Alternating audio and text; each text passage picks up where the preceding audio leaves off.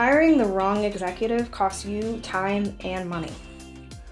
Leveraging work psychology, Spirit Consulting helps you hire the right executive so you can focus on growing your business. For a free quote, visit spiritmco.com. Enjoy the show. Welcome back to the Tips for Team Building podcast, where our mission is to inspire and propel others along in their leadership journeys. So excited to connect with our guest today, Angela Bishop. Uh, Angela, thank you so much for taking the time today. And for those who don't know you, uh, always like to start off the show with who are you? Uh, thanks, Jaden, for the introduction. Um, my name is Angela Bishop, and uh, new in my position at Ronald McDonald House uh, Charity of Western Washington and Alaska. Um, I am a native Montana. So if there's any Montana folks, uh, my first 30 years were there, and I've been in uh, Washington for the last couple of decades. Uh, mom of four teenage daughters, so a little bit busy, and uh, and I've been in nonprofit probably for about 10 years. But my original um, career tra- trajectory started out as a high school history teacher and um, when I was working in Montana, I also uh, worked for 10 years as a backcountry wilderness ranger for the Forest Service. So a couple of different careers that led me into my my current role. I love it. I love it. Such a diverse experience and wow, for uh four teenage daughters. You definitely have your uh your hands full. I have a a sister who's turning 17 in July. Um, so can definitely like, you know, could definitely relate to just having one teenage uh, you know, uh, sibling in the household, yeah. you know, versus four. That's just uh, kudos to you. How do you do it?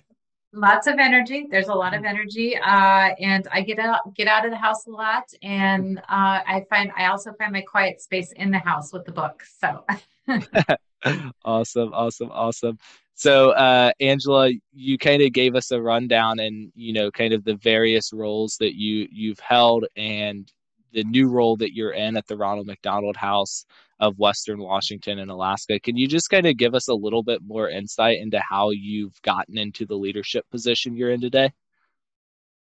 Sure. Uh, it's a bit of a winding path, as I think it is for a lot of folks. Uh, when I was, you know, growing up, I didn't say when I grow up I want to be an executive director of a nonprofit. Um, so I, it's interesting. I, I would have to say I'll go back to my career as a high school teacher uh, is really where I think I honed my my leadership style, and I say that because um, I taught uh, uh, sophomores, juniors, and seniors uh, had 150 students. Um, and I'll tell you what, they definitely know when you're not prepared. They will call you out.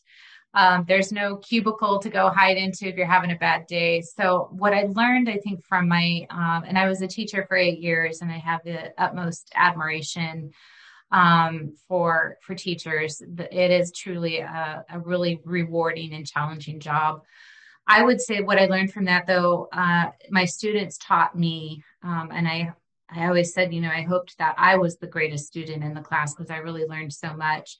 Was really the importance of being genuine and transparent, um, because uh, speaking to teenagers, nobody calls you out like a teenager, and they can sense you know if you're being disingenuous they can catch it right away if you weren't prepared you don't show up as your true self uh, they'll call you out on that. And so I, I, I really have my students to thank for, I think, um, sculpting that and, and really making me a better leader uh, for who I am today. And, you know, I think a lot of folks don't equate teachers as leaders, but um, I, I see that, you know, a lot. And I was able to, um, hopefully, I was able to take the best characteristics of that and transfer it to my current role. Yeah, absolutely. And I think I remember, you know, with us talking uh, previously that one of kind of the drivers for you to like get out of education and want to make a bigger impact in the nonprofit world was was Columbine and you know the the events there. And I think that you're seeing you know with some of the recent like school shootings and such as well you're seeing a lot of teachers who are making that move out of the teaching profession um, so I think it's important to highlight like how those skills are transferable because not everyone sees that, but you know, definitely they definitely are.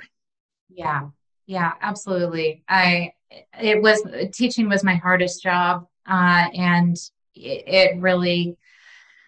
I don't want teachers to leave the profession by any means, but it's it's an incredible skill set for sure that can um, be transferred to a lot of other um, professions.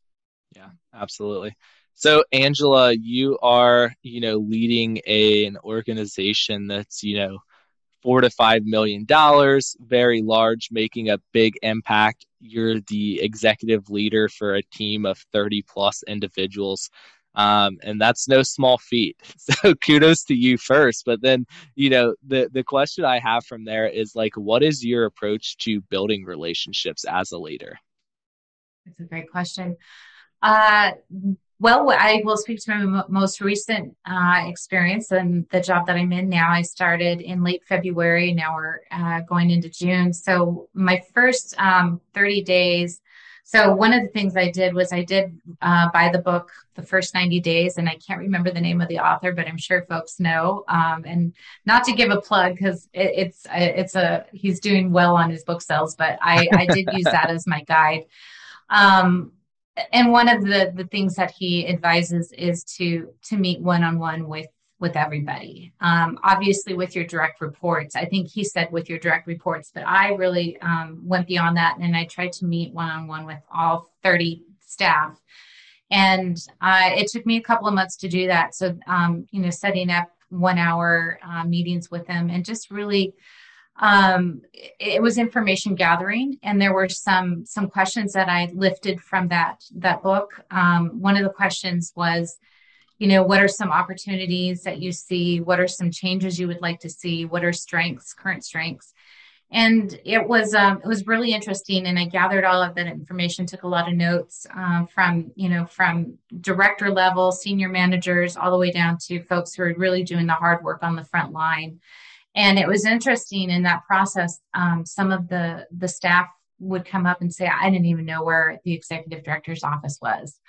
So you know, just really breaking down some of those barriers, those silos, uh, was was one of the first steps. Uh, and so I think, um, and also the first step in in trust building, um, and really. I think out of that information gathering was also an opportunity to understand the culture um, and obviously what's you know what's been successful up to that point what are some challenges and opportunities that they see? And then i've compiled all of that information and kind of disseminated it into you know some patterns or trends or themes that we can then take um, and and determine you know, where do we want to go from here now that we have this information? And I um, shared that out with the staff in a very general way so that people can't identify.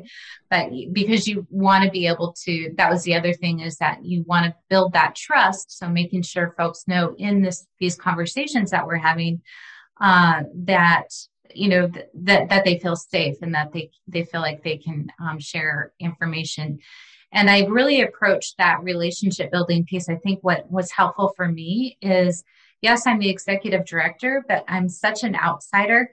I use that as my advantage. Uh, and what I mean by that is I can come in as a consultant almost. So I kind of put on a consultant hat.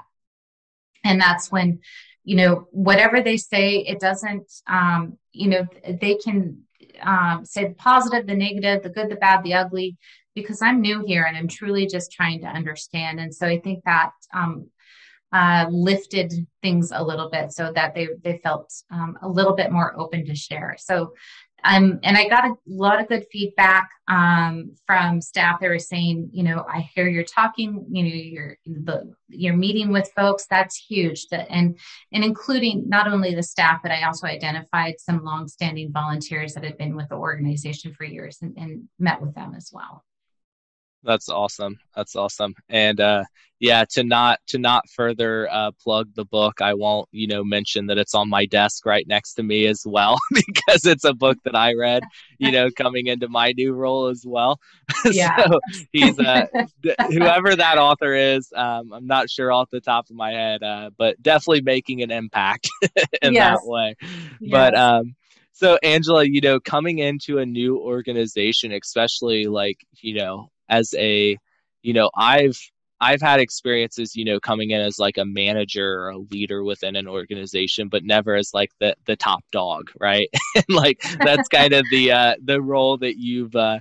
you know you've assumed uh, at the Ronald McDonald House, and I'm sure that there are just you know some some differences in terms of like you know culture or in terms of like you know we spoke to relationships or just processes and the way things are done um, can you kind of talk through like how you know how you're able to adapt to a culture when entering a new position and what are some of the specific challenges that that are faced when doing so? Yeah uh, definitely that's a good question. Um, well i would say coming into this it, it does help that i'm wearing um you know i wore that consultant hat for the first you know three months if you will uh, i stepped into a role uh, for my predecessor had been here for 17 years. So there were definitely systems in place. Uh, and it's there's a a bit of transition for sure as as staff are trying to figure you out you know what are mm-hmm. what's she like um where what are her boundaries and you're trying to figure them out as well and i would say um and this kind of goes along with change is just being mindful that um you know, they hired you for a reason. So I'm kind of being mindful of what that was uh, and being true to yourself that this is my leadership style, this is my approach. And then once it will inevitably bump up against the culture. Uh, and so then it's like oh there's that there's that that hard spot there's that boundary um, and then would and then thinking that through so how much do i want to push through that or do i want to just kind of come back and pause and we'll revisit that when the time is right. So it's I, I don't have any magic formula. It's really um, it's intuitive in some ways. Um, there's emotional intelligence involved, and I, you know, I'm at an age where I think I've, I've learned a bit of what works and doesn't work. I definitely, when I was younger, I'd be like, "Yes, we're going to make change." yesterday and you know no patience and obviously learning the hard way what you know that didn't work um, so i think uh, and you know in the reading um, several different leadership books and I, w- I would say what resonates with me is really understanding what people's capacity for change is. And so just being um, are they ready for that? They're not quite ready for that. And it could be uh, on an individual basis. It could be by your by team by department um, and by org organization wide and for those of us who report to a board um, so you'll probably most folks would would agree with this that change happens from within and then you got to kind of catch the board up. So um, i'm definitely experiencing that. So i think just being mindful of what everybody's capacity is but also i think your job as the leader is to push that envelope. So you do kind of have to be that that hard edge that yes i understand concerns and anxiety and we're going to work through that. Um, the other piece i would say uh, and I want to focus more on culture because I know that was the question, uh, is what do you want from that? What do you want to keep from that culture? Because obviously they've been doing some great work. You love the mission. Um, what resonates with you? What do you want to make sure that you continue on? And because that means a lot to folks, um, those traditions um, and you know understanding what their values are. Um, I will say this in my current role, there's actually not an adopted, uh, there are no adopted values or a vision. So that is something that we get to um, uh, undertake this year as a board and staff. But those, there are those inherent values that they have and they do it. And it's, and so I've been writing those down. Those, those words come up in conversation hospitality, compassion, nourishment. I'm like, okay, those are those are pieces that um, that are really important to the staff. So also, I think as you're trying to figure out what the culture is, um, I, I, take a lot of notes, and, and when those words uh, pop up, I definitely um, write those down and then come back. Tell me more what you meant by that when you said that. Yeah, I love that, and I think you you hit on a couple things that you know, kind of wanting to follow up on. I mean, first just the the EQ. I think it's so and like just knowing like adapting to because that that was really the question is how do you adapt to a new culture not how do you implement your culture how do you right. like do yeah. this but how yeah. do you kind of like you know um, intertwine the two and i think that you know having that emotional intelligence like it's easy to be like you didn't get into the role that you're in today by just being like complacent and you know just sitting around. So like you have a lot of ambition and drive and things that you like want to happen but just being able to kind of like recognize which ones of those are like high priority and which ones of those can we kind of like take a take a step back and kind of hold on until you've you know established that trust and that uh, credibility you know in terms of the the high priority items that you're pushing forward. Yeah. Yeah trust and credibility i totally agree with you on that those are very important. Yeah awesome awesome. And i think that so you mentioned as well just being able to um, you know look at various you know leadership books and like organizational leadership books. Um, one that i would recommend if you haven't read it yet especially with um, with kind of where you you all are at and like casting the vision or casting the values a book that we read here at spirit um, is called traction and oh, they use um, and, and, there's a little bit more of a title to it, so I can uh, you know send that out. But it's by Gino Wickman, um, and it's called the Entrepreneurial Operating System. And you know, for for us being like a smaller a smaller company and kind of like establishing those things, you know, it's really kind of meant for like those those entrepreneurs, but it's also meant for like you know being able you know and and is can be used at large organizations. And it's all like kind of getting to the basics of like what is your mission?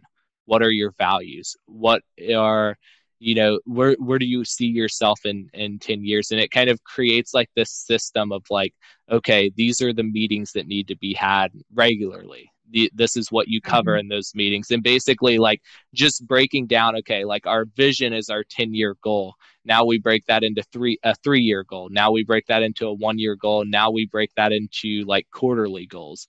And it just kind of helps you like stay laser focused on where you're wanting to go and kind of establish like you know controls for in ensuring that the people that you're hiring and you're working with are like upholding the values that have been established. So it's a really great, you know, just kind of like manual in terms of like how to how to establish those things and then how to like hold yourself accountable for them. Because it's so easy to say like oh yeah these are our values or these are this is our vision and then to get like stuck in the day to day right? Or to get stuck in kind of the the 6 months. But it really kind of helps you like keep that vision front of mind in everything that you do. I Love that. Yeah, especially using values as you know, mentioning it, breaking it down by the 10 year to five year to three year, quarterly, monthly. I, and and that's one of the things I'm telling, you know, when I talk to staff and they're really excited about going through that process because so much of what we decide, we lean on our values. And so and we as we should. Um, and I keep, you know, talking about how our our budget is a reflection of our values so what do we value? What's what's prioritized in the budget? And so i really look forward to going through that process and i will look into that book because that sounds like a good guidebook for um, for the for us trying to figure out um, you know this organization will be celebrating uh, 40 years next year and they've been doing incredible work for 40 years. Who are we? Uh, and where do we want to go? Yeah. Yeah absolutely absolutely. So another book that you had mentioned um, in, in, preparation was the book Quiet The Power of Introverts in a World That Can't Stop Talking.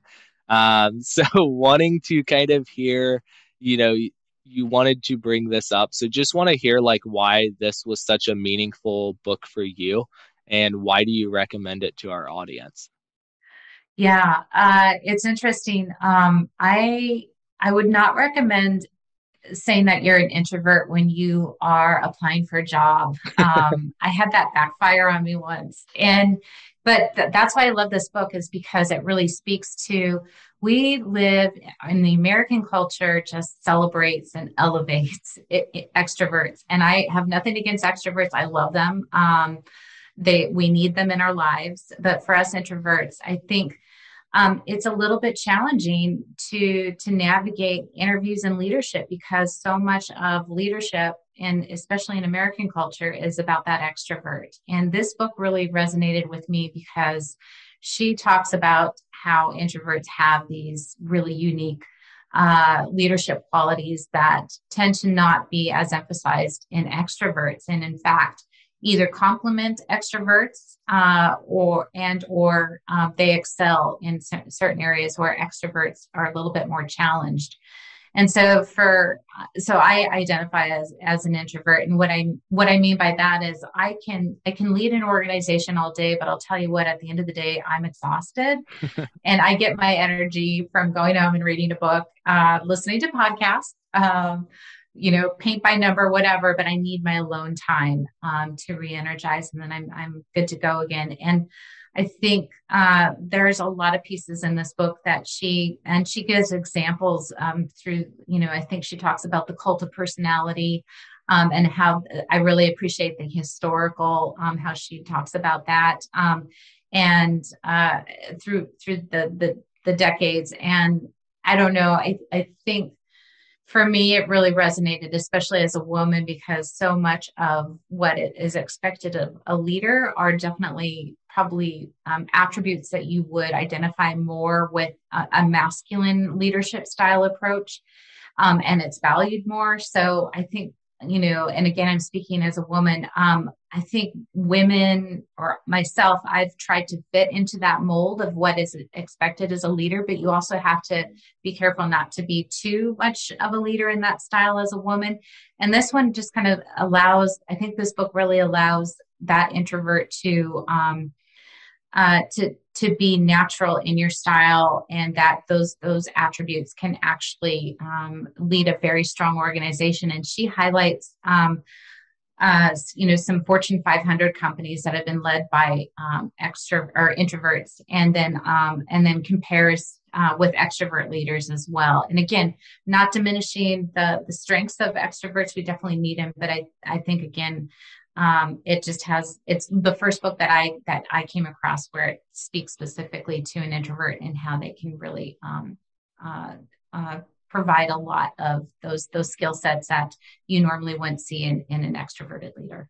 Have you been feeling unfulfilled? You want to be happy but just continue to struggle.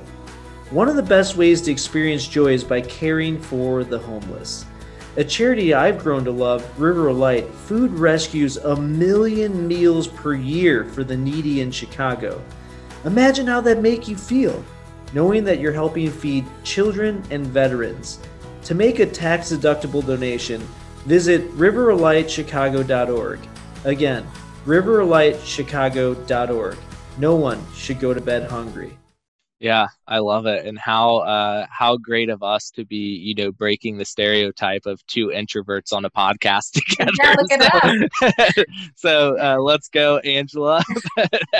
Good job, super, Yeah, it's super exciting, um, and you know, definitely like also here of like you know, it's even more more challenging and you know obviously i can't relate to you know the piece about being a woman in leadership but you know have just like talked to so many people and heard of like you know it's really like so difficult to like find that balance because like you said if you're like trying to like fit in with that like super hyper aggressive extroverted like masculine type leadership style then you're just a jerk and you're just yeah. like you know super like everyone mm-hmm. like is like oh my gosh th- this person. But then like if you you know are more reserved in that way then it's like okay like you're not assertive enough and you're not you know doing that. So could definitely like you know just appreciate you sharing that as just like another perspective of not just like introverted you know being an introvert and being a leader but being a woman leader and an introvert. And like you know kind of how like you've had to like overcome some biases or stereotypes to like get to the position that you're you are. Um so super um you know meaningful there and just appreciate that. Um so, Angela, you know, just wanting to kind of, you know, and thinking about, we talked about like, you know, how you build relationships with staff and how we kind of like build like culture and, and and commitment to the organization. You know in the nonprofit world it's no secret that the jobs aren't you know as high paying you know as some of the for profit uh, positions. And you know it means that like historically you're seeing a, a lot less of like a talent pool for you know people who like make a career out of this. I mean you said yourself like i i didn't you know dream about this growing up. Like it just kind of happened right? So you you see people like you know making uh, careers more in the for-profit sector than you know the not-for-profit. So you know wanting to kind of hear like knowing that there is that that shortage of like dedicated professionals in the area. There are so many nonprofits that are you know providing such great services. What do you like what is your secret and what do you consider to be most important in retaining staff? Yeah that's a good one. Um well, I would first of all say I I'm learning on that topic, especially now in this economy uh, with inflation. And um, I'm in King County, Washington, which is one of the most expensive places to live. Um, our cost of living is is pretty horrendous, and so it is hard. Especially um, we live in a more affluent part of Seattle, and so to our our organization is um, based there. And so it is tough when you've got staff that are commuting you know a good hour and a half away because that's where they can afford to live. Um, and that is something that you know every nonprofit in in this area is, is having to um, we've we've been having to for the last 10 years trying to figure this one out I think to to your point, um, compensation is important. Obviously, having a, what's uh, what we call a living wage. So taking into consideration, you know, thirty percent of your income goes to a mortgage or or rent. So you need to be making at least that. So that's kind of what they're basing it on, and the number of people in your household. So we've been looking at those those surveys of wages in King County and trying to be competitive in our industry. Um, obviously, we can't compete with Amazon, which is also here, and Google and Salesforce and all of those other organizations. Uh, but people are gra- gravitate to this profession for a reason, as you mentioned, not so much for the compensation. But at the end of the day, it, it is nice to be compensated. So, right. looking at what can we do to be competitive and provide that living wage, and that's kind of where I was talking about. Your budget is a reflection of your values.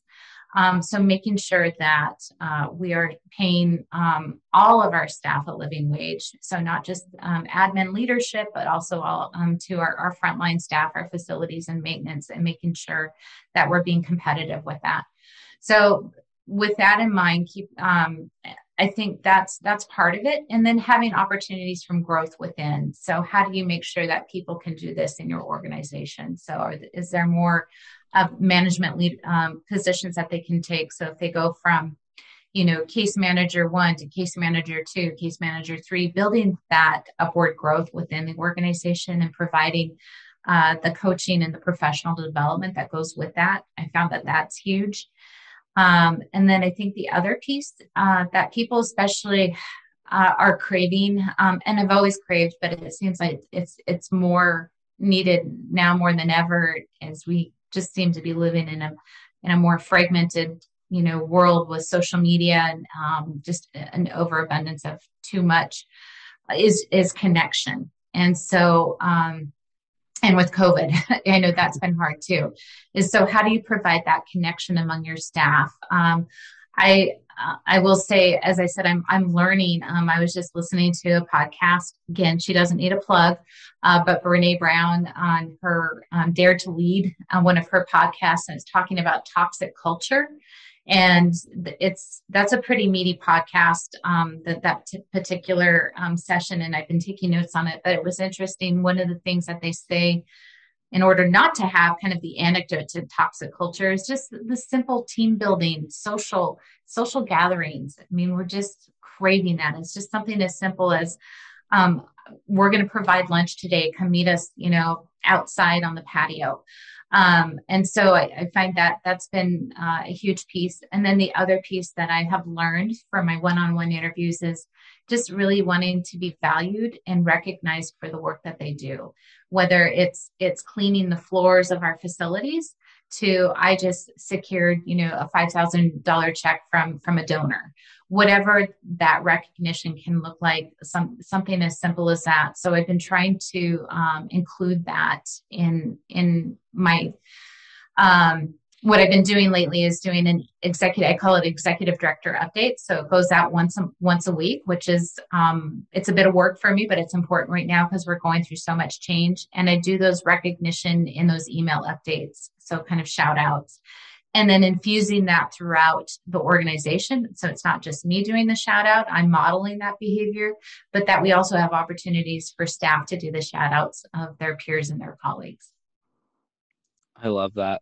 I love that. And so much, so like many directions that we could go from there. I think that, um, you know, in the interest of keeping us on time, we won't probably dive too deep, but I do think that, you know, as mentioned earlier, um, the book Traction, one of the things that they, you know, recommend is like they do, you know, weekly weekly meetings, you know, with like the leadership team and then like you know each team you know so let's say like operations or development finance whatever it may be you know each team has a weekly meeting and starting out each of those meetings with what they call a segue which is just sharing like the best business and personal news that you've had in the last week. I like that. And yeah. it's just another way to, like you said, with connection is like it's so easy to just like get stuck and like, you know, you jump in a meeting, now we're talking business, or like we're just such, you know, we're in a grind you know in your your all's case like you know uh you know beds are full and you know we we need to figure this out or we we're on a tight you know deadline to get this many donations. Like it's so easy to just get like stuck in the work um, but just being able to like create that connection and like having having a piece of your meeting like chunked out to be able to do so is just um, something that we found very very beneficial that's a great idea well i think we'll do that at our next staff meeting segue. I like it. I love it. I love it. So one of the things that you you mentioned earlier, Angela, when kind of talking about like the the change in the culture um, management, is like that the the changes happen within and then you have to kind of like catch the board up right so you're in a unique position of like you know we could talk about like how you how you manage and hold your team and hold your team accountable and lead them to victories but in a unique position where you're the top executive for the organization. Um, so, just kind of curious if you could share how you approach managing the performance and expectations of your bosses, aka the board of direct the board of directors. Yeah. Oh, the board ED relationship is, is so interesting. um, this will be, I think, board number five that I've worked with, and um, I will say just nonprofit governance in itself is is challenging. It's it's very imperfect. So I think walking into it knowing it's imperfect, but it's the the best thing that we have so far. Um, I know there's some interesting research going on out there with some some experimenting on what nonprofit um, uh, governance could look like uh, without a board, but we're we're still far away from that. But in the meantime I think there are there's a lot of great resources out there on how to to manage and partner uh, with with the board, but you are truly doing both. And I would say that the best um, success that I've had with the board, it really depends. Um, it's all dependent on having that strong relationship with your board chair. If you don't have that, um, it's it's really hard to get any traction to get anywhere. So I think building that trust and that relationship um, from the get go is is hugely important, and I I invest a lot of time in that. And I know sometimes it can be really challenging. Inevitably, your board chair is, you know, this is one of many things that they are doing, and so trying to grab that coffee time.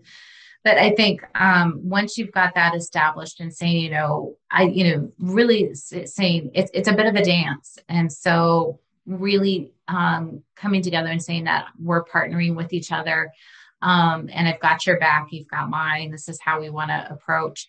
Um, that's been really helpful. And I would say my current role, um, my board chair is really excited um, about um, improving our board engagement uh, and how do we get the board more involved and engaged, which is I know is an ongoing um, issue with a lot of nonprofit boards, is making sure that you've got really busy they're they're community volunteers and they're very very busy. So how do you get them to care about what you're doing? Yes they care but how do you get them to also invest that time and their talent? Um, and so i think part of that is uh, you know we just had a board meeting last night and they got a they got a flavor they got a sense of what my leadership style was and it's very very different from my predecessor. So it'll be interesting but i, I just want to tell folks out there um, it's okay through these leadership transitions this inevitably happens. You might have some board members that are like great thanks but no thanks i didn't really sign up for this um, and that's okay. Um, and so I think some board turnover with when you have um, ED, a change of turnover or you have a new uh, leadership at the executive level is very normal. Um, because when the dust settles, you've got your core group and then you have opportunity to recruit and build that board as well. But having said that, so I'm looking at my board right now and figuring out where do we want to go and working with um, our executive committee they definitely want more board engagement so I think identifying what does that mean, what does that look like, uh, and making sure that the board is accountable, that they understand what their uh, their fiduciary and governance responsibilities are, making sure that they're getting out of the weeds, out of operations, and back into their lane of governance. Because once you get them into governance, that's the fun part. Is we don't need to look at why did looking at the the finance line item, why did postage go up this month? Let's get you out of there and th- think about more like you know where where do we want to be in two years? Do we want to be able to serve more families and how do we do that? Uh, looking at our partners if we you know we we see our partners being able to to treat more families uh, uh, then that means that we're going to have to grow as well. Those are the big picture items and discussions that you want on the, uh, the board to have and then making sure that the board um, is accountable to itself. So I think building in that um, that self evaluation of individual board members, and there's a lot of fantastic tools out there for that, as well as um, having them uh, evaluate themselves as a board, as a body. And I think that's the other piece is I try to remind folks because sometimes you'll have a board member that thinks that they're your individual boss. And you have to kind of politely get them to say, you know, as when you are uh, um, on a committee and you're or you're coming to the, the office and you're you're volunteering to do something you were acting as a volunteer but the board as a body uh, does is is the oversight the accountability of the organization. So sometimes those those awkward conversations need to be had but you can build that into um, board education and development as well as um, the evaluations Awesome. And I think that that's so helpful for any, you know, nonprofit uh, leader who might be listening in, um, specific to board governance. But I think you also made a point of like when you have new leadership coming into an organization, it's natural to have some turnover. And I think that that's such a, um, like, that's um, a fact that, like, just could resonate with anybody you know listening in is like that as you as you enter an organization if you lose a few people along the way like obviously you don't want to but some of that is like meant to be and like yeah. just kind of recognizing that and not beating yourself up right because i think it would be easy to be like oh shoot we lost this person and like it's all my fault. What did I do? And like having some reflection is definitely good. You don't want to yeah. think like, oh yeah, they they lost out, whatever. But you know, you also like need to recognize that some of that just comes with the transition and change of leadership, and it just promotes like an opportunity for you to be able to, you know, find someone who more aligns with where where you're going and where the organization's going, you know, collectively. So I think that that's that's such a, a good point to kind of highlight. Yeah, absolutely. Just continuing to be genuine in your approach and who you are as a leader. And then your board will reflect that. Absolutely. Yeah, absolutely. So Angela, if uh if anyone in the audience today was inspired by your approach, some of the stories that you have, or would like to reach out for guidance or counsel as they're, you know, navigating some of these, you know, challenges themselves, how can uh, how can people reach out to you? Uh, yeah, my contact information, uh, definitely email is, is the best way. I would um, love to connect with folks if they're interested and, and learn from them as well. Uh, do you want me to say my email? yeah, let, let's let's do it just it's for a, sake of ease. yeah, it's Angela at rmhc uh, seattle.org. Awesome, awesome, awesome. And we can include that in the show notes as well. Um, so, Angela, just want to thank you so much for being a guest on this episode of the Tips for Team Building podcast, where our mission is to inspire and propel others along in their leadership journeys. I'm sure that this episode will do just that um, and really enjoyed the opportunity to reconnect and look forward to continuing the dialogue with you. Thank you, Jaden. I appreciate the opportunity. Yeah, absolutely. Thanks for tuning in to the Tips for Team Building podcast, where we propel others along in their leadership journeys. If you enjoyed the show, would you please subscribe and leave a review wherever you listened? You can also visit www.spiritmco.com to find out more about how Spirit Consulting inspires virtuous leadership. We'll see you next time.